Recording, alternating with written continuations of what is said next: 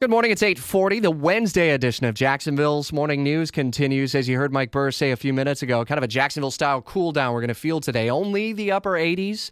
We'd been in the mid 90s for about a week plus, so only the upper 80s is actually just a little bit of relief if we'll keep that trend going all the way through the weekend straight ahead. And as we move into the weekend, it's the final weekend of early voting. We're six days away from the Florida primary. And when you take a step back, and if you will, I like to say a 30,000 foot view of things, you got Ander Crenshaw who's leaving office, so a brand new voice in Washington in the Congressional District 4.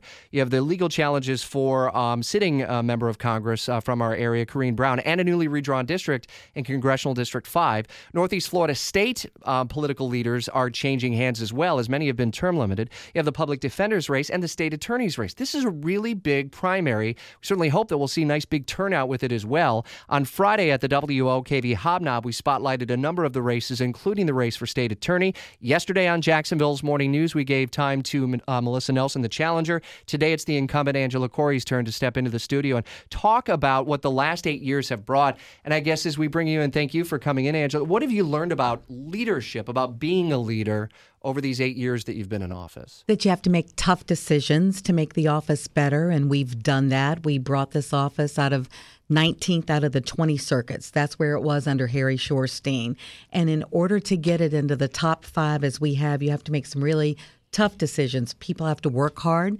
We had to trim the staff and we had to improve our trial statistics and our conviction rate, and we've done that as you look forward to what potentially the next four years will, will hold, what are the, the big pressing budget challenges on the office? For whoever is in that office, how do you lead and manage that going forward? We've done extremely well with our budget. We've managed to give raises to our employees. They're called retention raises because it is good for the taxpayers to keep qualified lawyers trying the cases, the difficult, complicated cases year after year. When we have to switch lawyers out because they leave for private practice, it just, we start over again. And that's not good for victims or for the taxpayers. So that's why we do raises. It's for retention and to keep competitive. I have 120 lawyers. We're the largest law firm in Northeast Florida. We've got to stay at least competitive. How how often do you lose lawyers for to private practice? I well, would imagine that's pretty lucrative. It, it is. I mean, we start our lawyers at barely over forty thousand dollars a year after seven years of college, um, and that's and then they're capped. We're capped by my statute. Um, I mean, by my salary, which is set by statute. So we we keep everybody in between those two numbers, and it's very difficult because in private practice they can go out and make twenty, thirty thousand dollars more a year.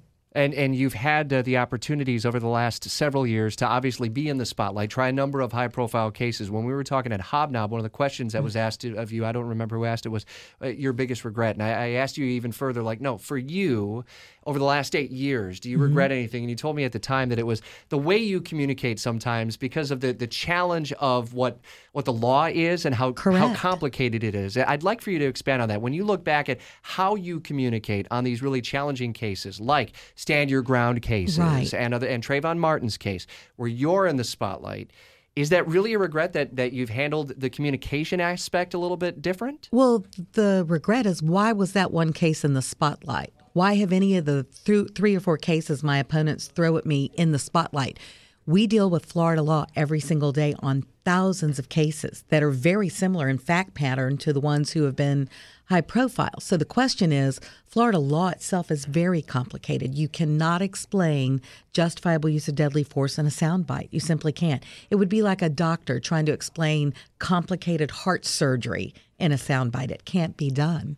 And is there a way that you have learned to be a little bit more descriptive in language over the last eight years and going forward? Because that is the world we live in. I mean, like we're on Facebook Live right now, for example. Correct. It's, we weren't doing that eight years ago. And so, how do you explain the law to the layman out there so that there is an understanding of that? And how do you evolve and how have you evolved over the last eight years? Well, well we've um, gotten a wonderful website, sao4th.com, and I have two people who work tirelessly to get good communications out. For example, I'll give you a quick example.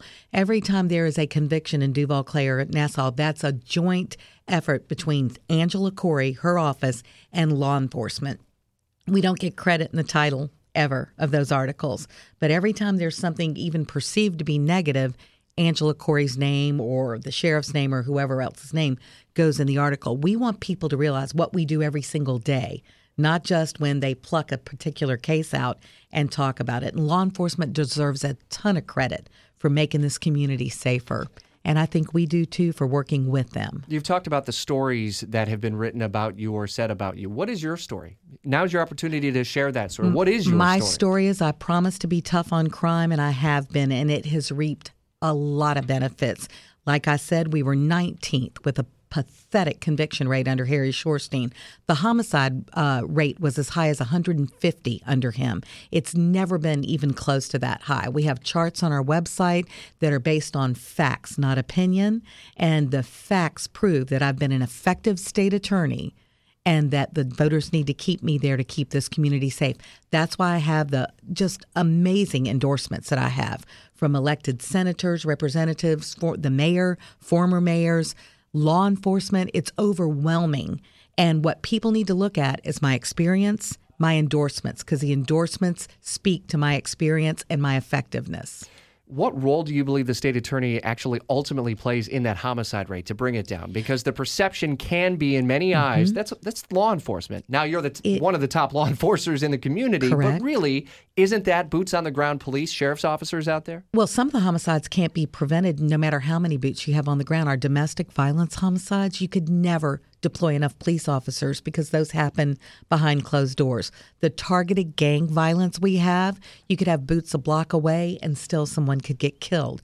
So the effective way to handle it is to punish people appropriately, send a clear message. We're not going to put up with the violence in this community. And we have sent that clear message. You were talking about what fuels you in the court of public opinion in a, in a campaign versus a court of law where you know an accusation obviously has to be met with certain levels of evidence. In politics it can't necessarily. What keeps you fueled to be able to still find that balance between those two? The overwhelming amount of support that we have, our endorsements are stellar. Do you know what an honor it is to have everyone from Senator Aaron Bean, Senator Bradley, Senator Travis Hutson, our mayors, our sheriff, law enforcement, other elected officials, Northeast Florida Builders, very conservative organization devoted to creating a better community here in Northeast Florida. I am so honored to have those endorsements. Those are the people who know me, they know the work that I do.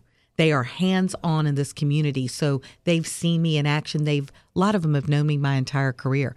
John Delaney wrote an amazing letter to the editor saying why I should be elected. People should read that. At what point do you feel that the courts are going to ultimately decide the, the state of Florida's death penalty? Because we have, I think the the number that we had was upwards of 60 inmates on death row. I mean, it, mm-hmm. there there's certainly some uncertainty going forward. When is it going to be decided? What impact does that have on those cases? And from a budgetary standpoint, do we have to retry all these going forward? Well, some of them haven't been tried yet. I don't believe we'll ever get to the point where we have to retry the ones where the death penalty has already been not only approved by the courts, but it's been on post conviction for years. Um, we've got people who've been on death row for more than 35 years, and the appellate process is ridiculously slow. But we're never going to stop fighting for justice for those victims. The death penalty is the law of the state of Florida. I will enforce it in appropriate cases. We will seek it in appropriate cases, and I will not apologize for doing that. I've heard you and other lawyers use the terms aggravating circumstances, mitigating circumstances. Yes. That's the law. Is there any voice for the victim's family and you ultimately, as the prosecutor, making the decision to seek the death penalty? And what is it? Is that a moral compass? What is it for you? It, it, is a uh, constitutional duty to consult with the victim, but the victim does not tell the state attorney what sentence should be imposed in any case. We give their feelings great weight, and we have done that with the very vocal Darlene Farah, who appears to be more interested in publicity than actually grieving for her daughter. Why stir that case up? That case is still pending. We have invited the defense to continue to present mitigation as we do in every single case. Why has that case been plucked out? It's yet another one. Whereas we have other victims who have suffered just as grievously as as Ms. Farah, and they aren't complaining at all. They're quietly waiting to see justice take its course. We're going to keep the spotlight going on Facebook Live here for the next few minutes. Thank you for coming in. Best of luck in the next six days. We'll certainly be here with instant updates on the Florida primary and the uh, state attorney, public defender, and many other primary races. Uh, our coverage will begin next Tuesday night at 6 on Jacksonville's Evening News.